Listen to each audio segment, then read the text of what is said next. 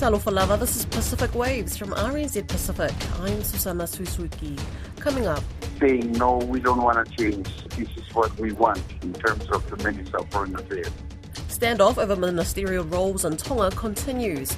Also, in our Talanoa segment, we learn all about digitising tapa, and later... It was time for rehabilitating all cocoa seedlings.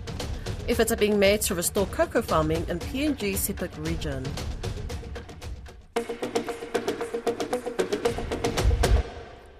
A stalemate remains in Tonga after an announcement last week from the Privy Council that King Tupou VI was withdrawing confidence in the Minister of Foreign Affairs and Minister of Defence. But the government, through Acting Prime Minister Samiu Vaipulu, announced its advice was the decision as to who occupies ministries is not the King's to make, but rather the government's. For this reason, he said the government was maintaining its appointments in the ministries. Don Wiseman asked our correspondent in Tonga, Kalafi Muala, to shed some light on the standoff. The public attitude here, it seems like, they really like the fact that the government is saying, no, we don't want to change. This is what we want in terms of the Minister of Foreign Affairs. I think that the situation here provides a very wonderful scenario to get these things sorted out. The power of the king, how limiting it is, what is constitutional in terms of what the king has to decide and approve of, and what the prime minister and the cabinet. So that's where we are right now. He ain't only asked both the palace office as well as the prime minister's office. It is still a very strong standoff. The prime minister's office have indicated they're not going to bend because they have received advice that what has been suggested from the Privy Council is unconstitutional. It's interesting to see someone like Samiu Vaipulu so strongly going with the government line when he's been someone over the years who has been very, very pro-king, hasn't he? That's correct, yeah. I think, Don, one of the things that's in Tonga, I think the general attitude, whichever side you are politically, is the fact that in 2010, there was a reform, a constitutional reform. And even though our democracy here is still kind of very fragile, in many ways we don't know where to go, we still have to work at it. And there's no way of going back to the system as it was before. So we have to sort things out now and go forward from here on. That's the kind of what I get from the public attitude. Yes, one of the critical things that happened during Akalisi Pohiva's period in power and his signing, I think it was, of the PACER Plus agreement, and there was an outcry from the nobility over that, because it didn't have the king's assent. But I think Tonga at that point withdrew and is now back in there, of course. But that's correct. This is the same issue, essentially, isn't it? Yeah. Well, the outcry against PACER Plus was because in the Constitution, treaties and international agreements must have the king's approval. And I think that was the reaction from the palace office then. Although after a period, they began to realize that agreeing to PACER Plus was a good thing. And so they kind of reversed their stand. But that was the reason, because in the Constitution, it said the king must approve all treaties internationally and agreements. So as far as foreign affairs goes, the government is maintaining its ministry, headed by Fakita Utoi Kamanu, and it has its own secretary, Secretary of Foreign Affairs. But there's also a Secretary of Foreign Affairs within the nobility. Does this mean that Tonga's maintaining two separate offices and paying two lots of wages for people to do this? Well, there's a probability. That's what's probably happening. But you see, that's part of the way we have to really, or at least those in power need to sit down, work out these processes, where they're going, moving forward, rather than pulling in every direction to try to exert who is more powerful. That's where we are right now. And I think it's going to be sorted out. Traditionally, of course, what happens with foreign affairs, the king have always been the one that opened doors in terms of relations with other countries, like we did that with China, Saudi Arabia, and some other countries. Now, of course, in a more democratic Tonga, the cabinet wants to be the main one involved in relations with overseas. I think what we're going to end up with is that the decision making is going to come from the cabinet, but then they're going to be consulting the king so that the king can continue his role traditionally in being a head of state that opens doors to other countries.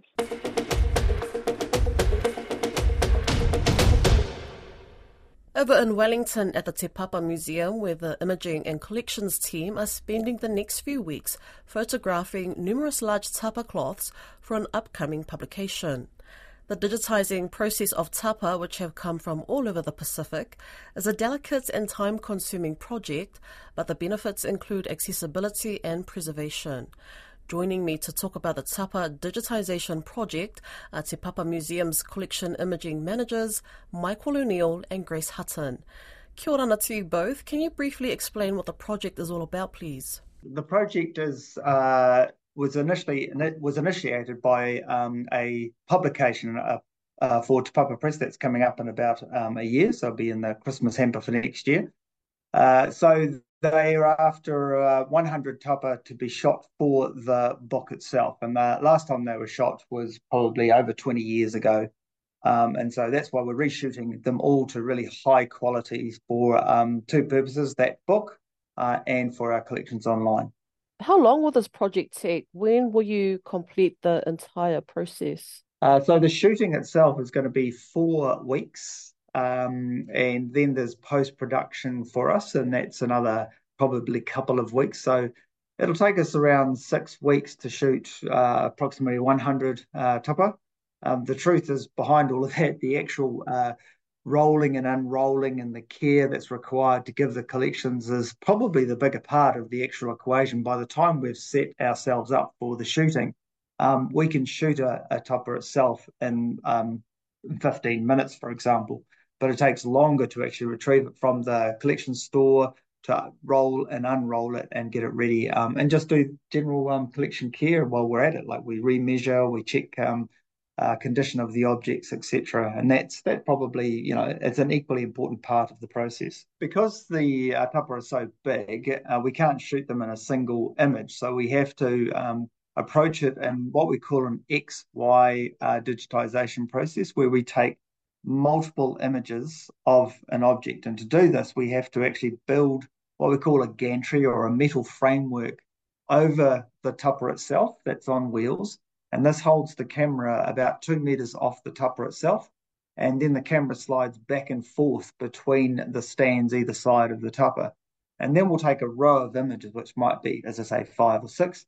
And then we'll move the whole stands, the whole framework or gantry down a smidge, and then we'll take another row, and we'll do that until we've finished the whole tapa itself. So for the Ngātu that we shot last year, I think we shot about 75 images for a single Ngātu.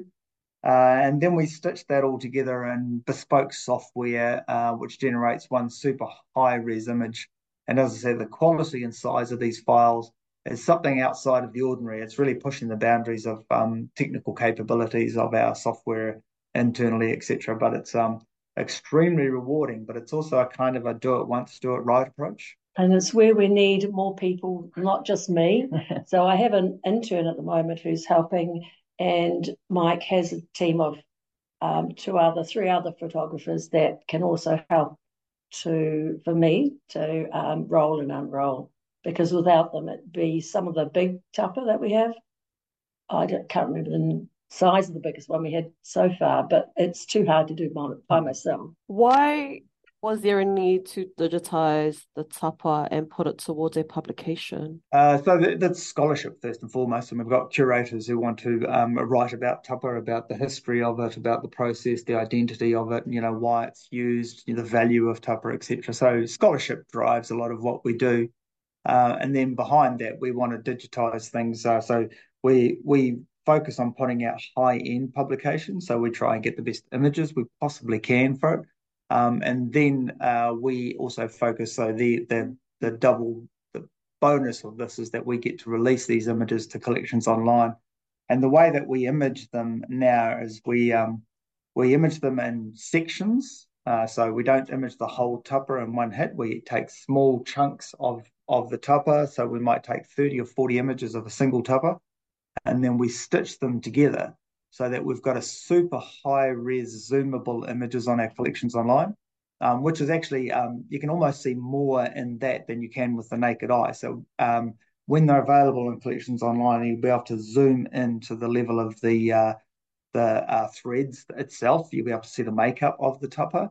So that helps all kinds of, researchers, again, scholarship, and just makes the public able to access collections, which they just can't generally. I mean, these things are wrapped up, tucked away nicely in our collection store, and they don't come out very often, as you'll know that there's only ever a small percentage of our collections ever on display. Just while we're still on that topic, I mean, how do you ensure that this particular project doesn't diminish the value of seeing or holding the tapa physically? That's a very good question. Do you want to go, Grace? I don't think it does. And of course, we will always get researchers wanting to come and see the real thing. And that's, we do make them available. But for example, we have a 25-metre long, 6-metre wide ngatu that is just too big to bring out for researchers. So these ones that we are doing are available to be accessed much easier. And if they can't, we will certainly let researchers know.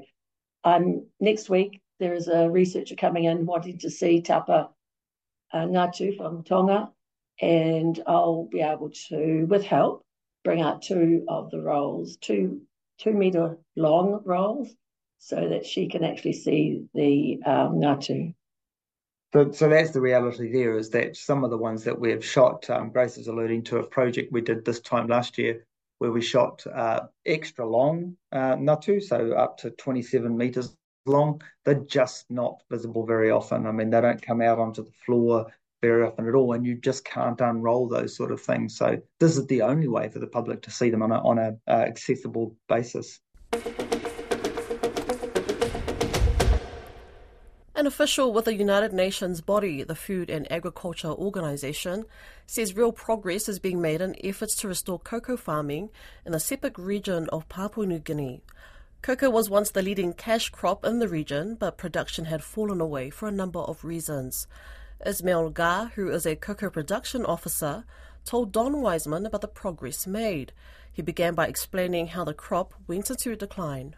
It goes back before the independence, before 1975. It was the major cash crop that was farmed by the rural farming population here in the Sepik region. Okay, and so why did it lose ground? There are a number of factors, in particular the cocoa disease, Cocoa Pod Borer. This is sought as CPB. It was a disease where the pods become unripened, immature at early stages. And it has declined the production of the cocoa pods. An outbreak started in 2006 in Papua New Guinea, in one of the provinces in the islands. Later spread to other cocoa producing provinces, and Sepik was also impacted with that disease. As early as 2010, 11, 12, the disease spread out in the Sepik region. That's one factor. Another one is the old aging cocoa trees, tree senility. That is, the old aging trees were not able to perform now to produce economic cocoa, and it was time for rehabilitating or replanting it with new plum seedlings or cocoa seedlings. The work that the FAO is doing there, you've been doing a lot. It's been going on for a fair while, hasn't it? What are you doing? Yes. We are already, since the program started with the local government partners here, the PNG Cocoa Board, we started to work with the Cocoa Board to address the issues existing. And we conducted cocoa trainings to cocoa farmers, first of all, in applying best practice cocoa management in their cocoa blocks first to maintain or rehabilitate their existing cocoa trees. We also are setting up cocoa nurseries, assisting the cocoa cooperative groups in setting up their cocoa nurseries by supplying them with necessary materials and propagating their seedlings. We have trained them also on proper nursery techniques and skills in cocoa propagation. And now they are already, since 2020 till now, there's considerable amount of seedlings have been planted at the respective cooperative groups from their nurseries. So what sort of progress do you think you're making? Is there any way that cocoa can again become the leading cash crop for farmers? in the Sepik? Yes, the program is supported with 2 million plus seedlings planted across the farmers in the Sepik region. And with their training, they will be able to maintain as well their existing. And now the farmers are reaping the rewards.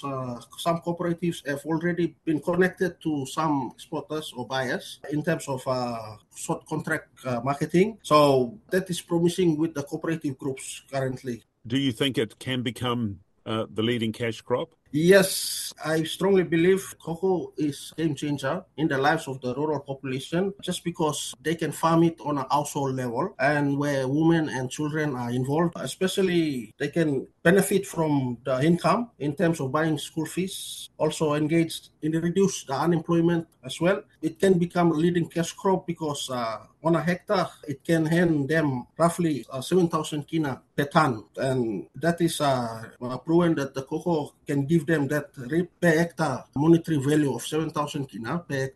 And judging by the land which is owned by the people, they can expand their blocks or cocoa hectares and then a higher income as well. I have had some discussions with the cocoa ambassador, who is a New Zealand-based woman who has done a lot of work in Solomon Islands and in Bougainville, helping the cocoa farmers to appreciate what cocoa is, because they weren't using it. She felt that they didn't understand the product. So she had them milling the cocoa and making Milo and, of course, making chocolate. So what's happening in Sepik? Do people understand what they've got with cocoa and how it's prized around the world? Conventionally, the cocoa growers have been selling it as a bulk in bags to middlemen, cocoa exporters.